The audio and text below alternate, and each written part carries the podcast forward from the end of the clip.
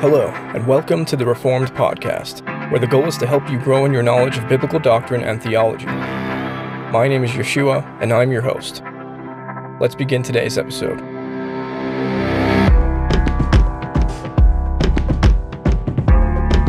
Hey everyone, and thanks for tuning in to the Reformed Podcast.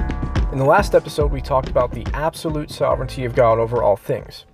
But this truth raises some questions. Since God is absolutely sovereign, does this make him responsible for evil? And why is there evil? In this episode, I'm going to be answering these questions. So let's deal with the first one. Is God responsible for evil? Or, in other words, did God create and cause evil? The answer biblically is no, because God cannot sin. Everything he does is perfectly holy and righteous because God can't do anything that contradicts his character. For example, since God is truth, he cannot lie. Hebrews 6:18. Since God is eternal and perfect, he cannot change. James 1:17. And since God is holy, he cannot sin, which means he cannot be charged with creating evil. James 1:13 says, "Let no one say when he is tempted, I am being tempted by God. For God cannot be tempted with evil, and he himself tempts no one. So clearly, God is not responsible for evil in the sense that he himself did not create it or actively cause it. But then we're left with the question why is there evil? Before we can answer this, we need to know what evil is. Evil is a lack of good. It cannot exist by itself it is dependent upon good to exist. Just like darkness cannot exist without the light, so evil cannot exist without good. And this is the clear teaching of Scripture. Another term for evil in the Bible is injustice, which is a lack of justice, or ungodliness, which is a lack of godliness.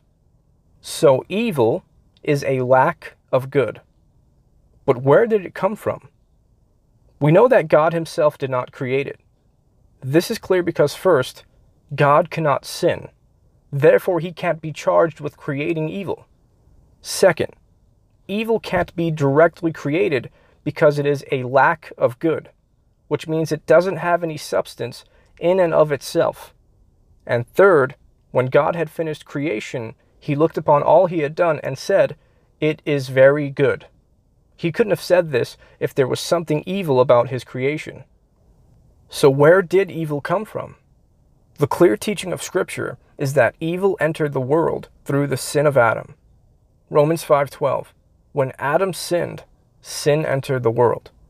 And clearly God didn't force Adam to sin.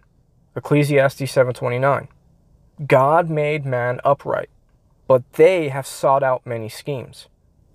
So evil came by the action of man. But we're still faced with another question.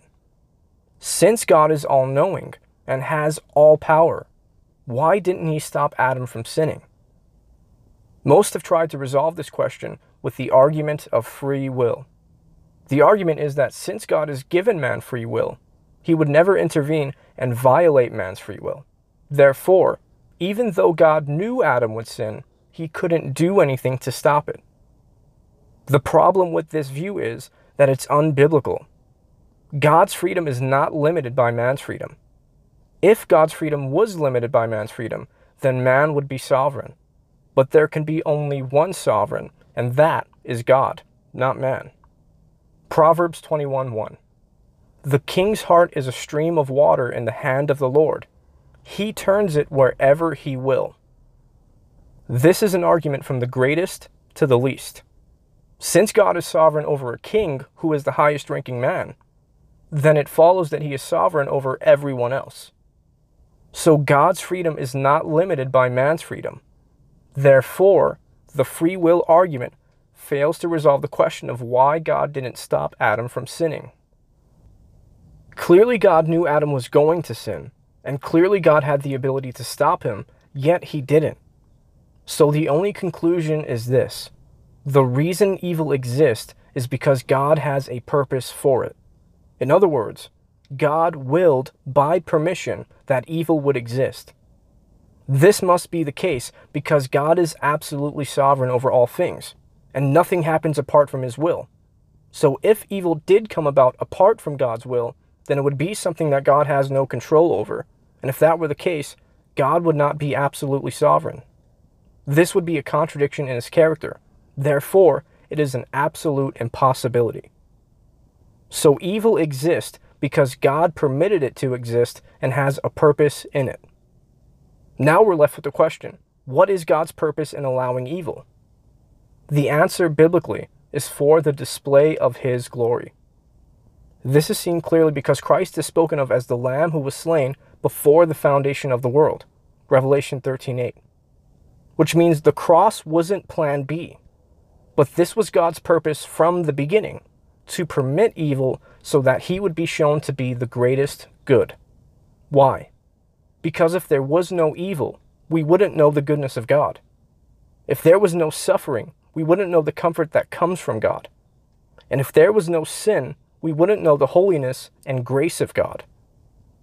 This is a part of God's master plan to display all of his attributes and be glorified in all that he is. The details and beauty of a diamond are displayed more clearly when it's laid against a black cloth. And so God's perfections are displayed more clearly in light of evil. And God will be glorified and shown to be the greatest good when he defeats evil once for all.